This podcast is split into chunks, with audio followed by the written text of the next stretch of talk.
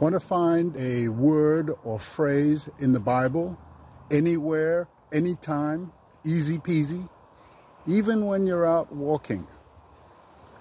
Go to unlockbiblemeaning.com, search by word or phrase, enter your word or phrase like breath of life, click on search, et voila. All the appearances of your word or phrase highlighted in red. It's that simple. How to study the Bible. Just go to unlockbiblemeaning.com. Want to find a Bible verse anywhere, anytime, even in the forest? Easy peasy. Just go to unlockbiblemeaning.com. Locate your book from Genesis to Revelation. Enter your chapter and verse and hit search. Et voila. Simply go to unlockbiblemeaning.com. Want to find the best Bible study tool to do Bible study anywhere, anytime? Go to unlockbiblemeaning.com. Search for Genesis 2, verse 7.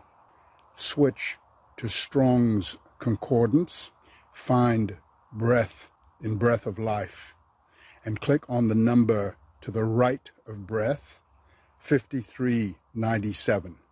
Breath, neshama, is the 5397th word in the alphabetized 8,674 Hebrew words used in the Old Testament.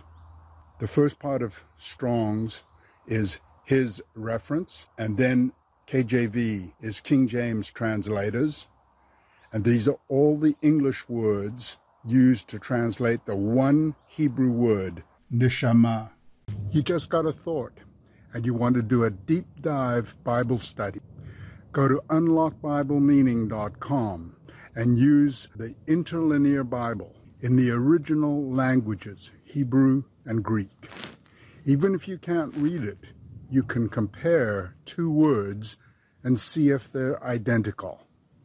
In Genesis 2, verse 7, God breathed and the breath of life. Breathed and breath are not the same word in Hebrew. One is yifach and the other is nishmat, nishama. Using the Hebrew interlinear Bible, we can immediately see this difference. It's an essential Bible study tool.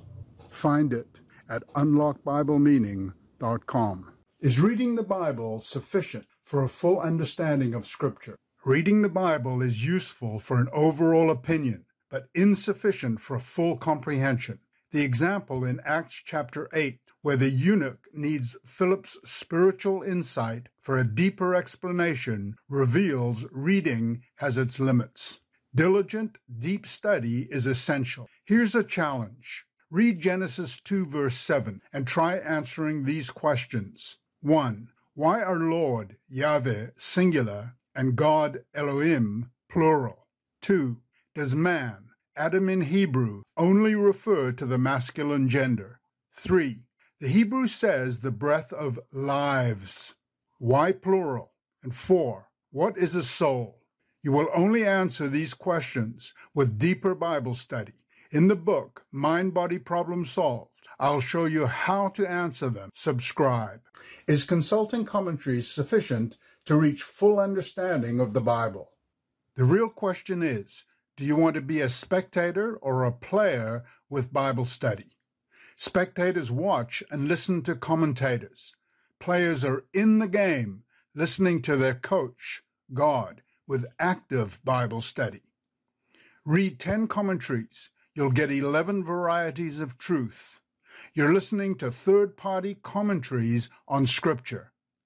A player is working with their mental muscles. They're on God's side, finding out what His plays are. They're working directly with God's keys to unlock His meaning of Scripture. The explanation offers you the seven keys to grasp the original meaning of God's Word. Why settle for commentaries when you can possess the original? Only coherent, complete Bible study unlocks the God intended meaning of Scripture. God's Word is like a giant puzzle. Each piece, word, verse, and chapter must assemble in its proper one and only place. Religion is in confusion because the pieces are jumbled. Puzzle pieces are forced into the wrong position. When you reach a fuller understanding of each word, with the help of the seven keys to Master Biblical Hebrew Method, you can see how the puzzle pieces fit together. Bible study must reach coherent completeness. Then you can see how the closest words assemble. And with prayer, meditation, and diligent Bible study, how the whole puzzle will assemble to reveal God's plan for humanity.